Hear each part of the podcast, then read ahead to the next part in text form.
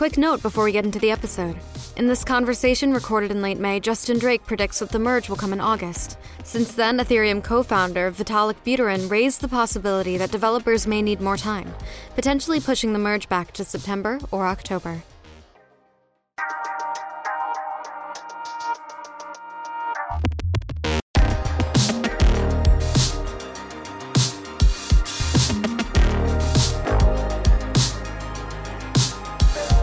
Welcome back to another edition of the Round the Block podcast from Coinbase. I'm your host, Justin Mart. This week, we're diving into one of my favorite topics of conversation. We're talking about proof of stake, and specifically Ethereum's migration from proof of work onto proof of stake. Quite honestly, this is a topic that a lot of people are very excited about, and for good reason. There are very significant implications behind what's going to happen to Ethereum when it moves from proof of work onto proof of stake. With me today, I have Justin Drake. He is a researcher for the Ethereum Foundation on all things proof of stake. And we're going to get into why Ethereum is making the move, the pros and the cons, and again, all those really interesting implications. Let's jump in. The world needs to know that I'm mad at you, right? And I'm mad at you because you stole Justin.eth, the ENS name that I wanted to take forever. And so I really just wanted you to come on here and shake my fist at you and then see maybe if you'd sell it to me. it's not for sale, but it was a perfectly fair auction. Okay, well, I'm really sad that it's not for sale. Uh, that's actually the one thing that I wanted to take away from this. But now that you're ripping my heart out, I guess I'll have to just have a consolation prize of chatting about ETH2 and the merge and all the exciting developments in Ether. So, on that front, great to have you on and, and thanks for coming on. Yeah, thanks for having me. For most of our listeners, though, this is a pretty complicated topic. And I would love to just kind of break it down from first principles and talk at a high level about what's actually happening with Ethereum. So, the context here is look, from the early, early days, Ethereum started as a proof of work system and has always had a commitment to move to proof of stake. But I wanted to ask you, why why even try to move to proof of stake in the first place? Like what is the what what is the benefits of moving to proof of stake? Why is Ethereum committed to this roadmap? Right. So there's there's several benefits. Um, one of the kind of obvious benefits is that um, moving to proof of stake uses a lot less energy. Um, and you know being eco-friendly i guess is, is one is one of the the upsides especially if ethereum is going to become this global settlement um, platform for for the internet um, we will be burning a lot of, of energy. Mm-hmm. i guess another um, efficiency point is um, economic. So in order to pay for all this um, burning of, of energy we need to have a lot of issuance and it's on the order of 13,500 ETH every single day, uh, which is a lot of ETH. In percentage terms, what is that? Percentage of the whole supply? Yeah. I guess yearly inflation, like what does that boil down to? So um, yearly, that's about 5 million ETH. Um, and there's uh, 120 million ETH right now. So it's like just a little bit under under 5%. Yeah, yeah. Four and a half ish percent. Yeah. So that's that's a burden that every ETH holder bears because the Ethereum network is printing new Ether distributing it to the miners. Today it's proof of work, tomorrow it's proof of stake. But that is a large inflationary burden on the ecosystem that, I mean, if it doesn't change, that's going to be in perpetuity. So proof of stake ostensibly changes that? Exactly. So right now, the, um, the beacon chain, which is the proof of stake chain, which is running in parallel to the proof of work chain, is issuing only 1,500. So um, that's that's about you know 10x less than, um, than, than, than proof of work. So immediate 10x reduction in inflation. And you mentioned the beacon chain. We'll get into what that is, like in, the actual relationship between these in a bit here. Yeah, okay. So we have an, uh, an energy consideration. Yeah. We have a inflation slash economic consideration. Yes. And then the final one, and maybe one of the most important ones, is a security consideration. Mm. And there's kind of two improvements here from a security standpoint. One is um, quantitative. Um, and the way that we measure security is something called economic security, which is how much economic resources do you need to go spend to go break consensus? Yeah. And in the context of proof of work, basically it's how much hardware do you need to go out there and buy to perform a 51% attack? Um, and it's on the order of $10 billion. For proof of work? For proof of Is work. this for Bitcoin specifically or for Ethereum? For both, roughly the same. Okay. Yeah. It's quite a lot. That's also hardware. It's like going out there buying specific computers. You have to go get a hardware, set them all up, like do all the you know actual operations work to get the thing up and running, and then you can attempt to 51% attack a proof of work network. Yeah. Yeah, that's correct. Um, I mean, there might also be kind of um, advantages to being a, an attacker in the context of proof of work. You know, you you, you might have a discounts if you manufacture a lot of hardware, kind of economies of scale. hmm Um, anyway, that's the ballpark. You know, ten billion dollars to go attack these systems, which you know it might sound like a huge number, but in the grand scheme of things, it's it's nothing. It's peanuts, especially for um, you know a nation state, for example. And one of the goals that we have here is to build infrastructure that's going to last decades and decades, if not centuries, and is going to be robust um, to you know a- attackers who might be economically incentivized to go break these systems. And we want to be securing you know tens of trillions of dollars. Um, you know, we want to be World War III resistant. That's kind of one of the, the goals that we have. Scary dystopian, but I like the protection. All right. And so, really, I think we need to be at a point where we have at least a trillion dollars of economic security, if not multiple trillions um, of economic security. So you mentioned that you know proof of work systems. Again, you throw out a number, ten billion dollars to fifty-one percent attack a proof of work system. Right. Can you explain exactly how proof of stake is different and why it creates better economic security? Right. Um, so, just empirically speaking, just uh, observing the amount of economic security today on the beacon chain, we have about um, $25 billion of, of economic security. So, we're spending 10 times less on issuance and we have 2.5 times more economic security. So, we have this efficiency advantage of a, of a proof of work of about 25x. And I guess the, the, the fundamental uh, kind of unlock here is that in proof of stake, the way you become a validator, the way you propose new blocks of transactions, is by putting your ether up, lock it basically in Ethereum, and, and that, that's locked there. And if you misbehave, it's taken away from you, right? So if you attempt a 51% attack, for example, well, your entire ETH that you've put up as a stake gets burned and taken away. So that's the economic security we're talking about. It's like, look, we have 20, you said $25 billion of ether locked up. Mm-hmm. Yeah, so 25 billion. If and if people, you know, want to misbehave and try to 51% attack, that represents 12.5 billion to get 50%, right? Well, um, I'm just doing the math in my head. yeah, what I'm assuming is that um, like the, the the the economic security that's available here right now is honest, and as a exogenous attacker who wants to kind of overwhelm the system, you have to Oh. match the existing 25 billion. Yep. And you're putting it all up, and if you fail in your in your attack, that slash is burned entirely. The the famous quote here, right, is like, I think did Vitalik popularize this one? But he basically somebody said, you know, it's as if your ASIC farm burns to the ground. Your your proof of work, you know, mining rig farm, it burns to the ground if you try 51% attack. Right. So that is the, the, the systems, yeah. fundamental qualitative difference between proof of work and proof of stake. And that's kind of basically in the context of what we call an iterated game or repeated game. So an attacker in the context of proof of work can try and break the system and they can be successful indefinitely so long as they have you know, more than 51% of the hash power.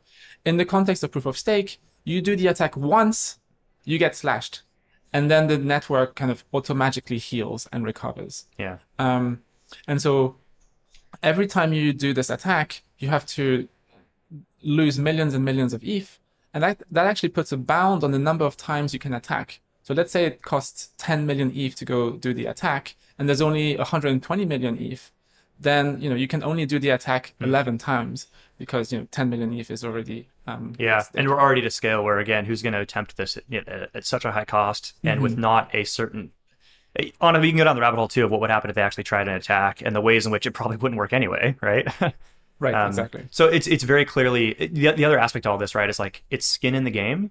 The validators who are proposing blocks in a proof of stake system like Ethereum, they they hold tokens, they hold native assets, and so they're incentivized actually to see the growth of that asset, right? They're not incentivized to burn it down to try to attack that network because the value of the assets goes down. And conversely speaking, um, it does mean the validators are incentivized to also act in the best interests of the network. In contrast to proof of work, where if you have a computer and you're mining Bitcoin, you might not care about Bitcoin at all. You could just be totally value extractionary, and you might try to be, you know, try to 51% attack it if you want to, because you don't have any skin in the game. All you have is a basically a computer. You don't own the native Bitcoin assets. Now, that's actually a bit of a simplification because honestly, miners in Bitcoin do own Bitcoin, and they are they are mostly skin in the game, but that that's not a fundamental link, right?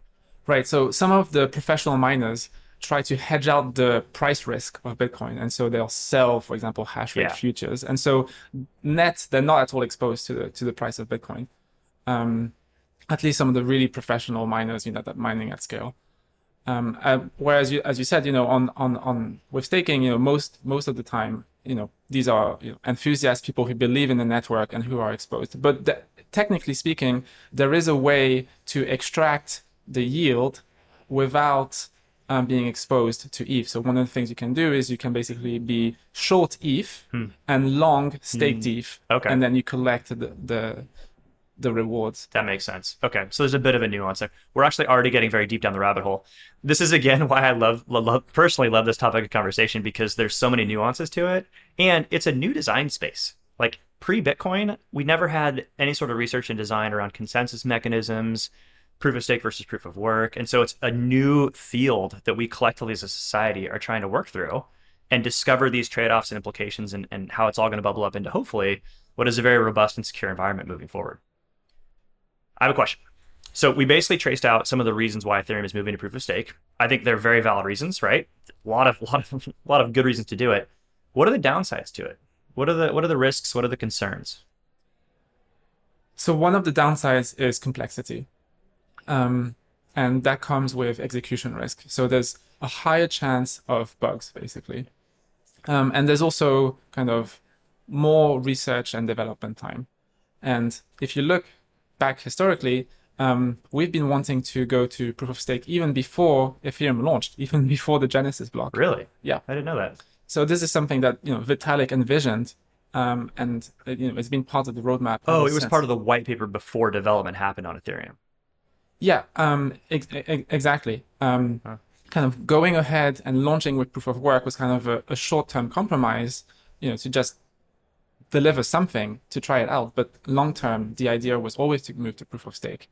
Um, so yeah, it's been kind of seven years that we've been trying to to push this out. So there's complexity. A lot of complexity. That's more surface area for bugs, more more ways to mess up the system. Complexity in general in designs where you're trying to be economically secure and have billions of dollars flowing through a system. Complexity is really something you want to fight against. But it's a necessary compromise in this case to gain the upsides and the benefits. Any other sort of significant trade-offs?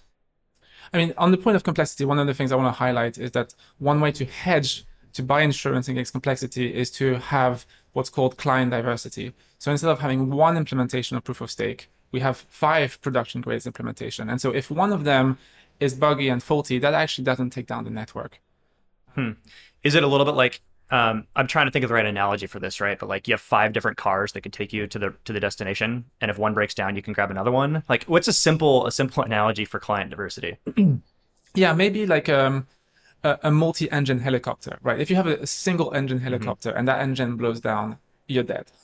Yeah. Uh, but if you have a backup engine, um, then you have the redundancy. and building on that analogy, each engine in the helicopter is built from a different company, using a different manufacturing process with different tech stacks. So there's no single error across all engines, right? Exactly. These are all independent teams funded by different entities, written in different languages, uh, from people in different, you know, countries. One of the main questions here is around okay, well, the composition of validators on Ethereum. Like, would they be concentrated to a degree where power or control of the chain rests in a small number of hands? And the way this would occur is if we had a few really large whale validators, right? People that people that represented a ton of Ethereum, staked Ethereum, and they therefore have a lot of voting power on a proof of stake network. It would be akin to mining farms in Bitcoin, right? You have a big mining farm and you control a bunch of hash rate. Well, that's you you control a decent percentage of that network. So that's kind of the scenario we're, we're thinking about in our heads here. And obviously, we want to limit or mitigate the emergence of super large whale validators because that represents a bit of centralization risk. If you are a whale validator and you represent a ton of Ethereum that's staked on the network and your validator has a bug or it goes down or maybe you turn malicious or whatever it is, right? And you stake incorrectly. Well, at that moment, we had the network just sees a lot of Ethereum validators did something wrong and it will penalize you based on how many people, how much stake did something wrong at that moment in time, right? And so if a lot of people, yeah, so if you're a big whale validator and you screw up, well, it's much more penalizing than if you are just a tiny validator and you mess up because there's not cor- it's not correlated with anybody else. Did I get that right? Yeah, yeah, exactly. So there's different types of failure. So one is, um, you know, you can be inconsistent with yourself in the voting, and that leads to, to to slashing. And as you said, the more people are inconsistent with themselves, um, the higher the penalty. Another type of failure is a liveness failure. So, for example, if the the finality gadget um, stops progressing, then we have this leak uh, mechanism, and the longer we've been uh, unfinalized, the, the, the, the, greater the, the leak. And then in the context of um, delegation, for example, like Lido, there's correlated failure in all the smart contract infrastructure mm. um, that is that is behind Lido. And there's, for example, governance risk. So Lido has a, a token, the LDO token, mm-hmm. and um, you know it's only on the order of two billion dollars of market cap. But if you can go get a significant chunk of LDO tokens, you can compromise on the order of ten billion dollars um, of, of, mm. of ETH. Interesting. Yeah, I mean, again, it kind of goes down to how complicated this rabbit hole goes. it's funny because you could dabble your toes in this and like understand the rough cuts of it if you like look at it for a decent amount of time. But to become an expert in it and know all these nuanced details, I'm I'm constantly struck by the way at just how challenging it is to create a system that's economically secure from all possible forms of attack. And we're not even getting into game theoretic attacks here or any other, you know, very very crazy type of things that can happen, which I'm sure you are spending a lot of time thinking about. Um, I don't necessarily want to get into it here because it's probably too deep, but I'm struck at all the complexity that is under the scenes here. Yeah. So in, in a way, um, you know, what the product of Ethereum is is secure block space, and so my job is just security all the way down. Um, and we have a whole roadmap of security upgrades coming after the merge. So at one point, we need to upgrade our cryptography to be post quantum. Another uh, relatively recent threat is so-called MEV, maximal yeah. extractable value. Um, and this this is a bit of a threat because it messes around with the economics that you've tried to bake in bake in. Um, so really, we have two tools when we're building these these blockchains. We have cryptography and we have the economics. And really, what, what we want to do is minimize the economics because that's a more mushy part, and we want to focus on the cryptography, which is like the super strong mathematical foundations. Yeah. Um, but it turns out that the the economic aspect is necessary um, and can be in some ways um, attacked. You mentioned MEV as a potential new threat to the economics, right? Well, that's one that emerged relatively recently. And again, it's a threat to the economics you're baking into the system. Maybe it would be a good time to transition and talk about like what does the process look like. Um, and so maybe help me understand like the history of the move to proof of stake. There's been many different iterations, but if you could trace out quickly the like what you started with and then how it evolved and where we're at today. Right. So there's been quite a bit of uh, evolution in, in the design.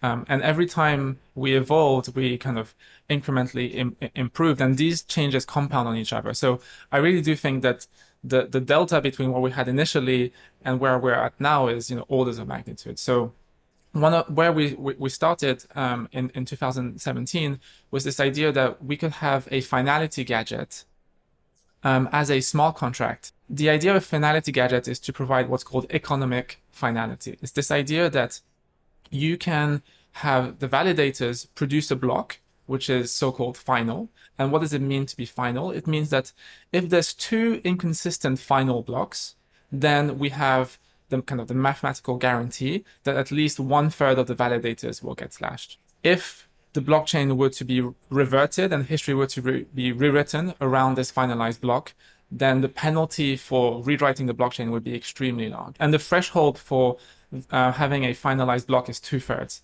So imagine that you have a finalized block A with two thirds saying it's finalized, and then another inconsistent block B, which another two thirds say is, is finalized. Well, there must be one third that is kind of saying that both are finalized, and these one third that are kind of voting inconsistently are going to get slashed. Great. Okay. So that's a finality gadget. Awesome. Go back to the history now. 2017. What's going on? there's kind of many downsides with, with, with this design. One of the downsides is that um, you had to pay gas, right? And so um, you mean the validators have to pay gas? The people who are putting the rubber stamp on the blockchain? Yeah, exactly. Okay. So every time you know we have a, a, a gas spike, then it might not be um, incentive aligned for the validators to, to, to, start finalizing, and then we might lose finality. So this is this is a bad thing. It messes the economics up quite significantly. Okay, I can see this. Yeah. Another big downside is that um, because of the cost of verifying signatures, we were limited in the number of validators that we could have um, supported by the smart contract. And what that meant as a consequence is that in order to become a validator, you needed 1,500 ETH, which back then was not a large amount of you know US denominated um, amount, but nowadays it's a, it's a massive amount. And so by having a proof of stake chain which is completely written from scratch, we've been able to bring that down to only 32 ETH to to become a validator. So sorry, we created a brand new chain, Yeah, called Yep. the beacon chain. the beacon chain. Okay, so now we have a brand new chain, totally separate from the, the existing proof of work chain. Yeah. And it exists solely to have this rubber stamp process on it. hmm Okay. Um, yeah. I'm, I'm simplifying things here, of course, but yes. well, yeah. I mean, in in in the in the roadmap, it actually serves um, to do something else, which is to unlock so-called sharding. So this is kind of not a security upgrade; it's more of a, a feature upgrade where we have more throughput uh, in, in the system. And this is a, a another problem with the initial design is that we basically had we had two teams working on, on two separate things. One was the finality gadget, and the other one was to unlock sharding, and both involved putting down ETH as collateral, and both involved getting ETH rewards. And here, um, basically, two parts of consensus would be competing with, with each other. So really, we'd have kind of this three-way competition between the application layer and two parts of consensus, and things were not very incentive aligned. So instead, we have this new standalone beacon chain, which can basically handle everything. It has a unified um, system to deposit as a, as a validator and a unified uh, reward system. Okay. So this is a lot. Um, I want to see if I can simplify it a little bit here. My, my picture, by the way, on initially, if you go roll back the clock to 2017 or so, and, and you think about, oh, Ethereum's path to proof of stake, well, it's kind of like you got this car that's running 100 miles an hour down the freeway, and it's running on proof of work. The engine runs a certain way. And the, the, the switch to proof of stake basically means taking out the engine while it's going 100 miles an hour and swapping in a brand new engine, which we can kind of all conceptually recognize as that's a challenging process, right? Fraught with a lot of risks. And so some of the things you're talking about have led led the Ethereum Foundation to basically propose, hey, let's not swap out the engine on a moving car. Let's make a new car. Let's rebuild the car. Well, actually, what we're doing is we're keeping the car and we're adding a, second engine. So imagine that you have a diesel engine and you have an electric engine. So we have now a single car with with two engines, but the the wheels are connected to the diesel engine. Now, but what we can do with these two engines running in parallel is that we can basically test the electric engine, make sure that it is, is working properly, and kind of ramp up its, its its power and its security. And then once we're really confident in the electric engine, we connect it to the wheels, disconnect the wheels from the diesel engine, mm-hmm. and we can just deprecate and remove it. A it. much easier switch. Got it. So I wanted to go back to one thing though, right? Could you explain briefly what sharding is? So the idea of sharding is to try and have more scale at the consensus layer, more throughput. Um, and it turns out that um, it suffices to have more throughput on what's so-called data availability. So having more consensus over over over data, um, and so that means that um, people who uh, wanted to download a piece of data had the option to go download that piece of data um, when it was made available as, as a block on, on, on Ethereum. And so that, that fundamental new resource, data, can then be consumed um, by so-called rollups to go basically um, increase the, the, the throughput of Ethereum. So right now, the throughput of, of Ethereum is roughly 10 transactions a second. Rollups give us a 100x increase over that to a 1000 transactions a second. And then sharding increases the, the resource that rollups consume, namely data, by another 100x. So we get to roughly 100,000 transactions a second. Okay, a lot to unpack here, but the, the, the, common conception around sharding is that you take a block or take a blockchain and you split it up into many different pieces, and each piece can run independently, and each piece can basically have its own max capacity, right? And then you somehow string them all together to work in unison in, in concert. And there's going to be some measure of trade-offs here and there, but it's basically a way to massively increase the scale on Ethereum. The question I have to you is, is more of a practical one, and it's this end state where we have proof of stake, you know, an electric engine, and it's running sharding, and so you know, really fancy scaling applications.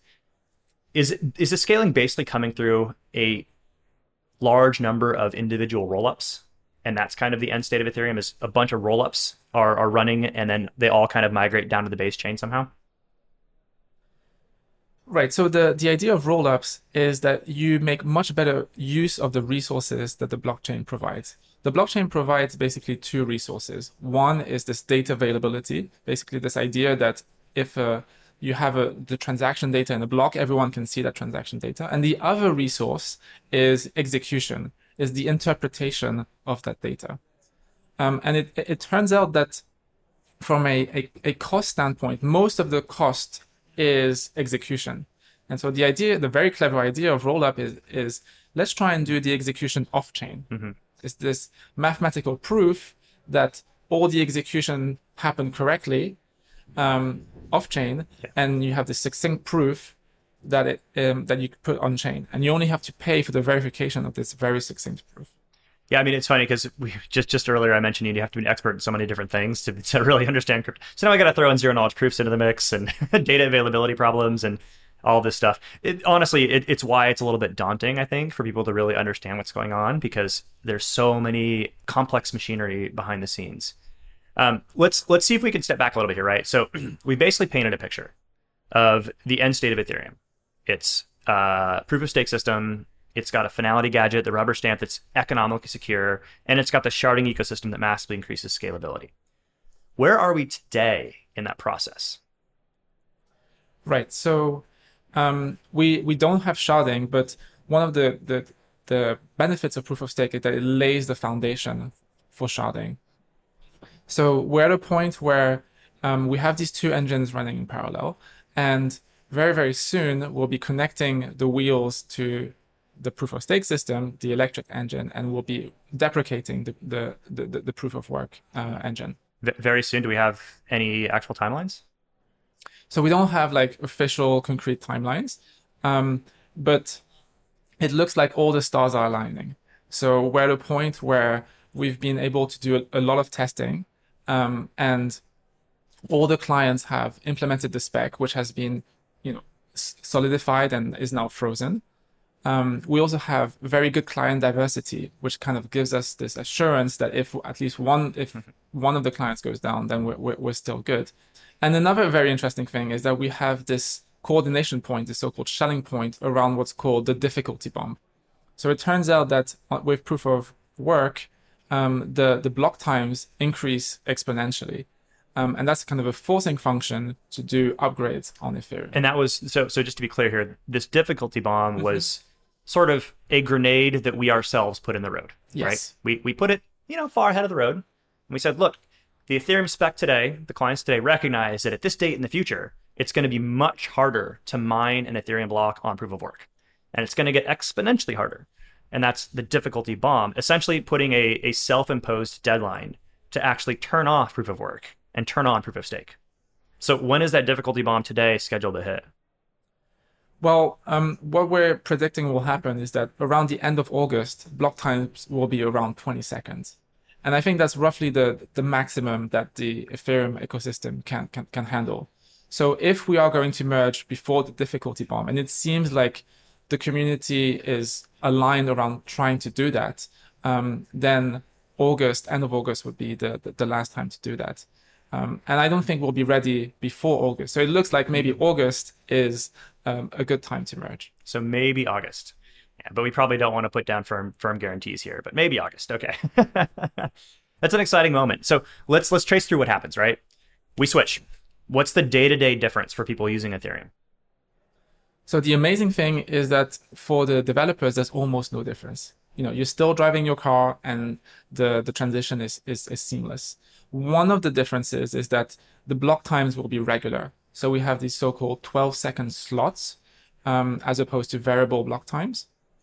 Um, and we've slightly reduced the, the, the slot time to 12 seconds as opposed to 13 seconds right now, uh, on, on, on, proof of work. And that's, that's the, the, the main difference. Okay, so it's really no difference at all for developers, no difference at all for end users. Blocks will still come just as you expect. It's just that the engine that produces those blocks has changed. Right. It's much more secure. It's and it's much more efficient. Yep, and again, regular interval block times, and we get all the benefits of proof of stake that we talked about. And Okay. there's also this one massive consequence from a monetary standpoint. So if you look at the supply of ETH, um, there's kind of two things that affect it. One is the so-called issuance, which is the amount of ETH that's produced every single day. And as we said, that's going to reduce by 10x. There's another interesting aspect to the supply of ETH, which is the burn. And we have basically this mechanism um, called EIP 1559, which burns most of the transaction fees, around 80% of the fees. And it turns out that um, we're burning on the order of 5,000 ETH every single day. But we'd only be issuing with proof of stake on the order of 1,500. It's a deficit. Quick math. Yep. And so we'll be in a position where when we merge, the supply will actually peak and start going down. Yeah, So, wow. So, so and that's kind of an expected result. It's not guaranteed because the burn depends on how many transactions are running through the Ethereum network, the amount of gas people are willing to pay to get their transactions mined. But we expect the throughput, at least when we switch over the engine, the throughput on Ethereum doesn't necessarily change. We still have on the order of what, 10 transactions a second that Ethereum handles. Mhm. And so we expect that the overall fee market for Ethereum transactions, the amount of gas people are willing to pay to get their transactions mined, isn't necessarily going to change at all. And so we look at what's being burned today through EIP 1559. It's, as you say, about 5,000 Ether a day. It's quite a lot, by the way. By the way. Wow. and, and yet suddenly we're only issuing 1,500 new Ether to the validators.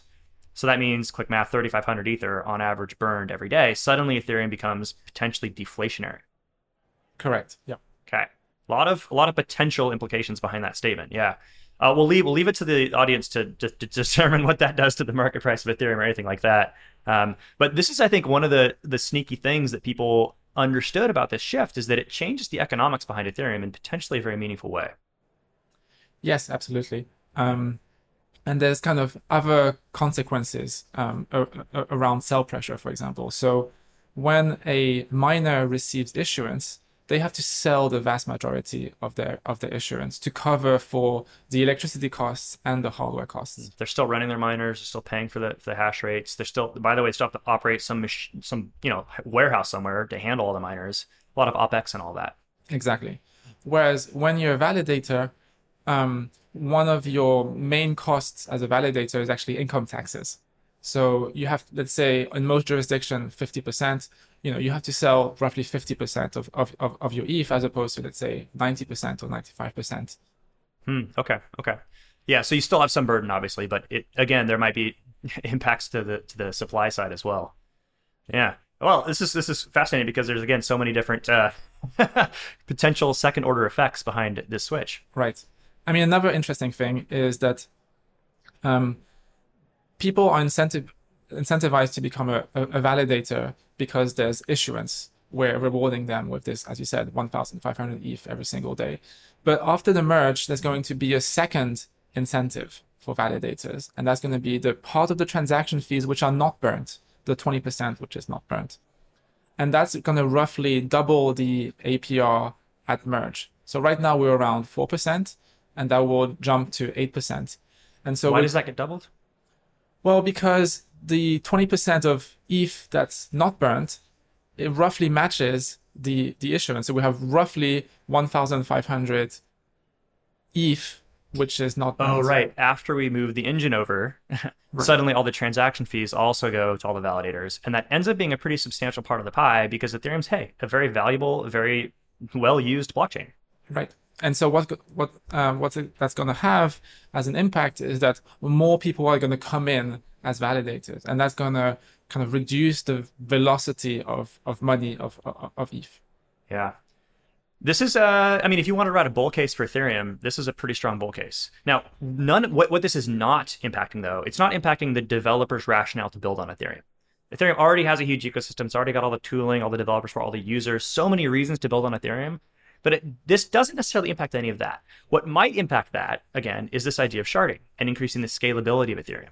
Because the idea, the utopian idea is, oh my gosh, we have a blockchain that is economically secure, can handle hundreds of thousands of transactions every minute or every second or what have you, and uh, developers can then launch, you know, consumer grade, mass market retail applications that can handle that level of scale, and all of the economics behind it are powered by this very powerful proof of stake mechanism.